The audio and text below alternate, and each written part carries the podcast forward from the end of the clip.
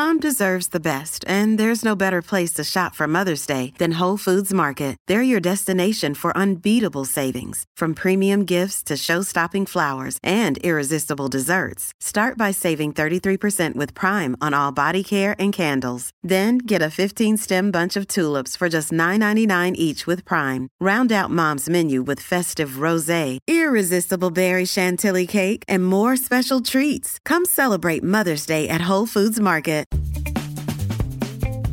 I'm Cecilia Lei, and this is Fifth & Mission. Roe v. Wade remains the law of the land, but that can change at any moment. The Supreme Court is expected to overturn the nearly 50 year old constitutional right to abortion by the end of the month or so. The end of Roe will impact millions of Americans, including here in California. You might think of California as a sanctuary, a state that's protected from the ramifications of Roe ending, but there are many regions in California that have limited or no access to an abortion provider. On top of that, California's healthcare system will now have to contend with an influx of patients traveling from states that will partially or totally ban abortion once the Supreme Court announces the end of Roe. That's about 26 states where abortion access will be dramatically impacted. So, what does that mean for parts of California that are what reproductive rights advocates call access deserts? Chronicle reporter Lauren Hepler joins me today to talk about her recent reporting trip to the Central Valley.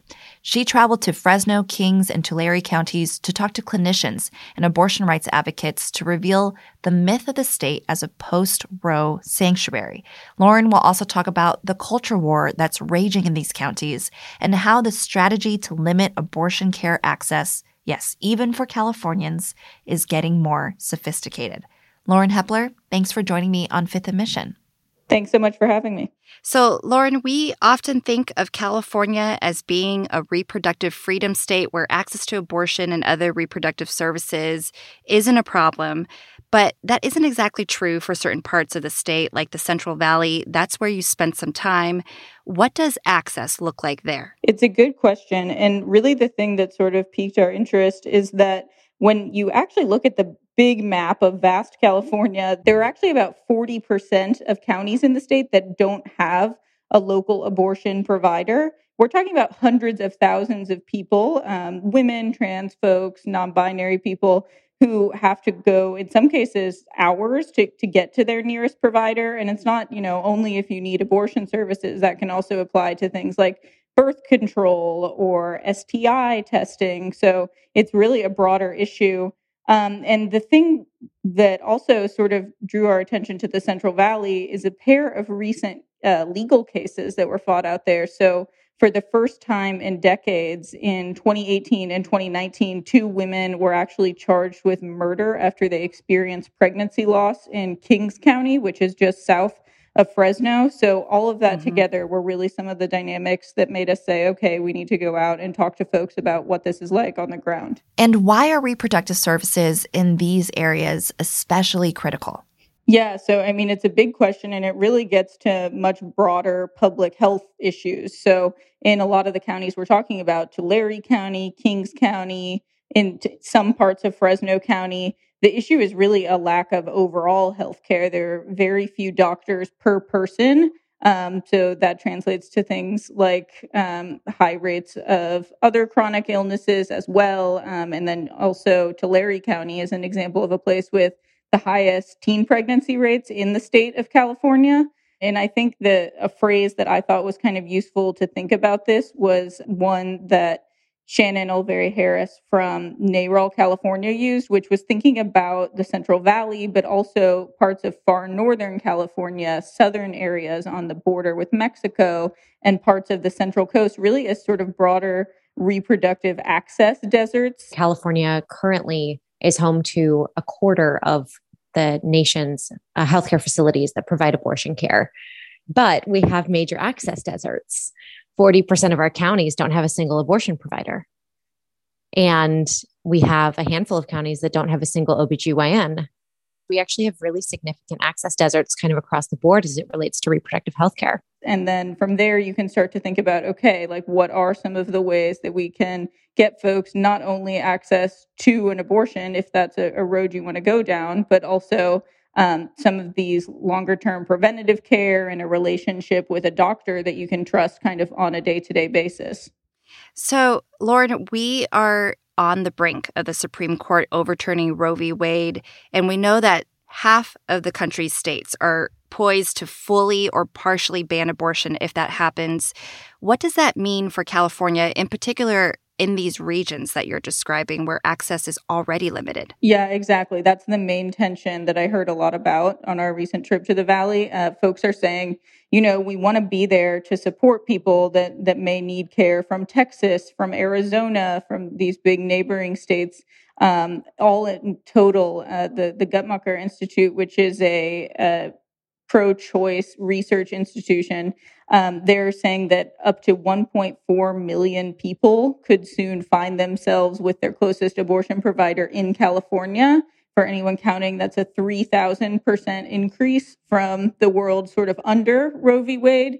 So the tension then in these abortion access deserts, if you want to call them that, is, is sort of how do you prepare for an influx like that while, as some of the advocates I spoke to said, folks there are already struggling to access this care. The main thing that came out in the conversations I was having is just that a lot of this comes down to like very practical day to day things. Like, can you get time off work if you need to seek this kind of care, if you're having to potentially drive an hour or two to get there? Or if you don't have a, a car, is it a full day trip on stringing together different public transit and in places where there aren't a lot of options? Um, there's childcare. There's just all sorts of potential barriers that can come up.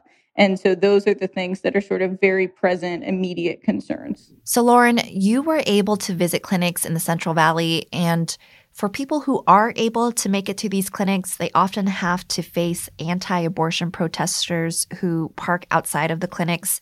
Paint a picture for me. What does that look like? Yeah, I mean, so I can color this with a little bit of uh, personal experience as well. So I'm from Ohio, where it's pretty common to see right to life protesters. So this isn't necessarily a new thing, but what that looks like in California, where you might not expect there to be as much organized opposition to a Planned Parenthood or to reproductive rights, was that on a weekday morning around 10 a.m., um, I, I arrived outside of the Planned Parenthood near downtown Fresno, and there was a small group of protesters. They had a black and white right to life umbrella to block some of that, you know, like scorching Central Valley sun. They had um, pamphlets to direct people to a different clinic that they were sure to point out was also federally funded. And in them, really, what they were doing was just calling out to people going in and out of Planned Parenthood saying, Can I give you more information? So a lot of people would kind of, you know, like nervously glance over and then speed up and, and make sure they were getting in the door, getting back to their car. Mm-hmm. But I also saw folks who who did come over. They wanted to read the pamphlets about this other clinic. Um, and it turns out the other clinic is called Obria Medical Clinic. It's an, an offshoot of a Southern California based uh, nonprofit and they also advertise reproductive care, but it turns out they, they don't do abortion referrals. Our mission here at Obria is really to serve women wherever they are. We are really redefining what it means to be a pro life source for women's health care. And so the thing that uh, abortion advocates say is that that's not a comprehensive option for women. Um, if you're going to a clinic and, and, you're not getting sort of the full range of potential services that, that you might be looking for, they say that's deceptive and it's not fair to people seeking care. So it's evolving in terms of where there's maybe pressure to go instead, uh, what those competing offerings are. And again, I think it's maybe not something that's always top of mind in a state like California. More with Lauren Hepler after a quick break. She'll talk to us more about how these alternative clinics work and why some Central Valley advocates worry that even state initiatives to expand abortion care access may not make a difference on the local level. We'll be right back. You can support the newsroom that creates Fifth and Mission by signing up for unlimited access at sfchronicle.com slash pod or by downloading the San Francisco Chronicle app.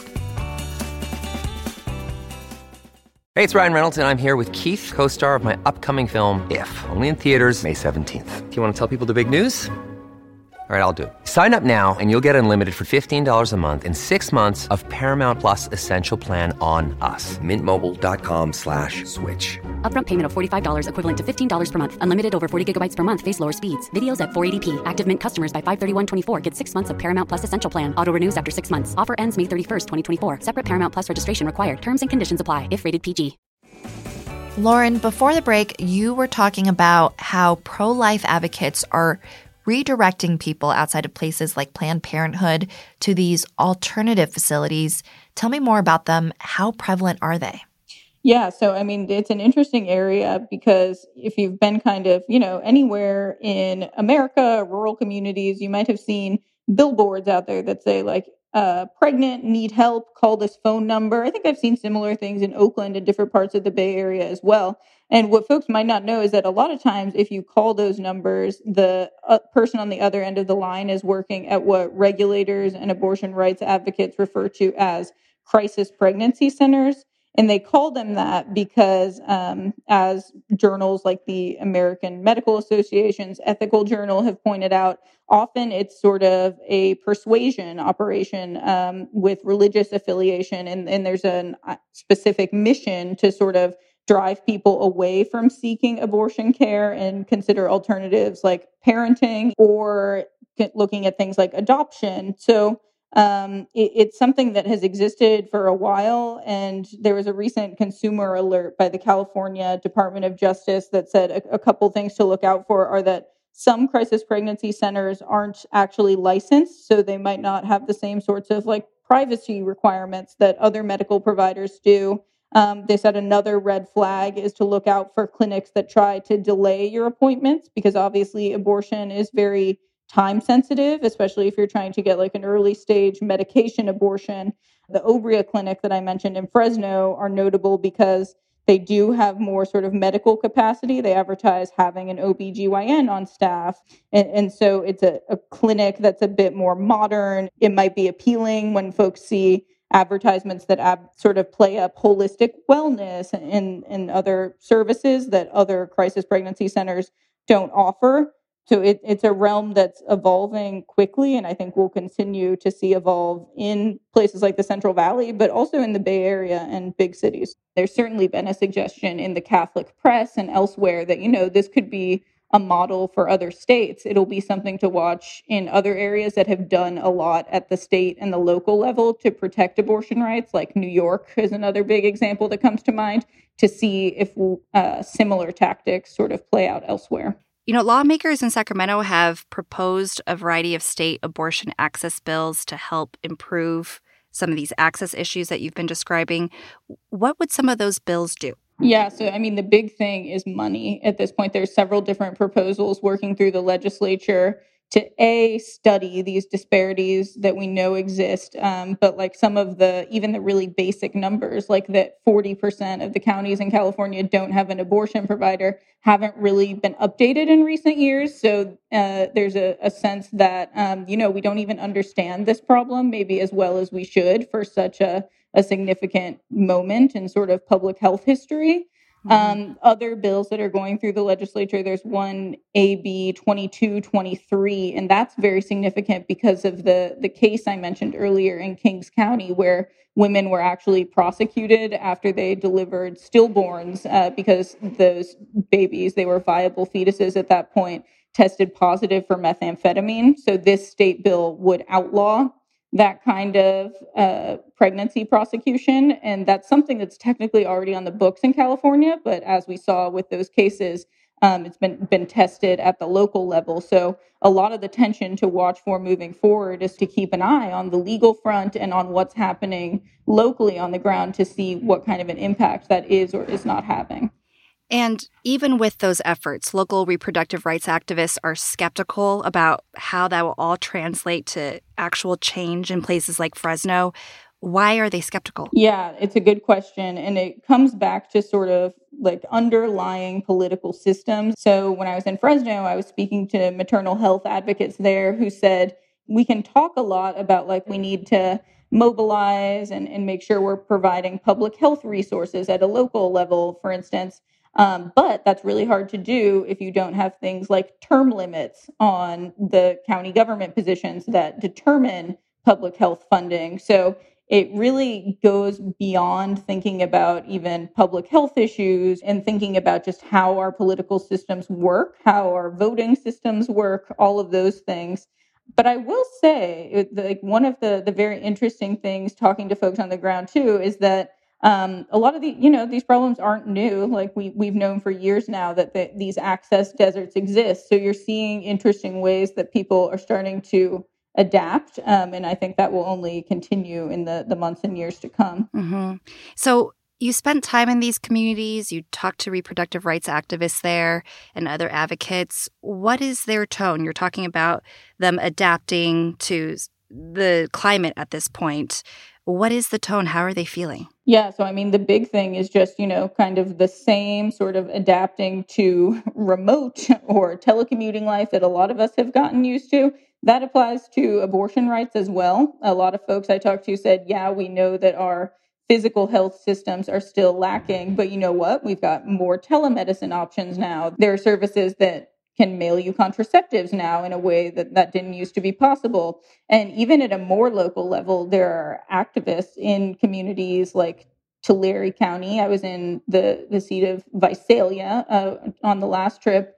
And there are activists there who, you know, are spending their mornings in kind of nondescript office buildings sorting through condoms and menstrual supplies and emergency contraceptives and putting those right in packages to mail directly to young people that they know in the area.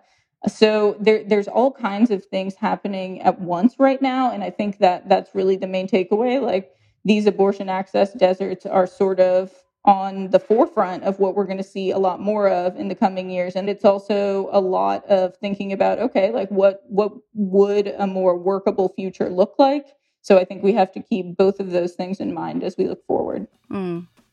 This is such important work, Lauren. Thank you so much for your reporting and thanks for your time. Thank you, Cecilia.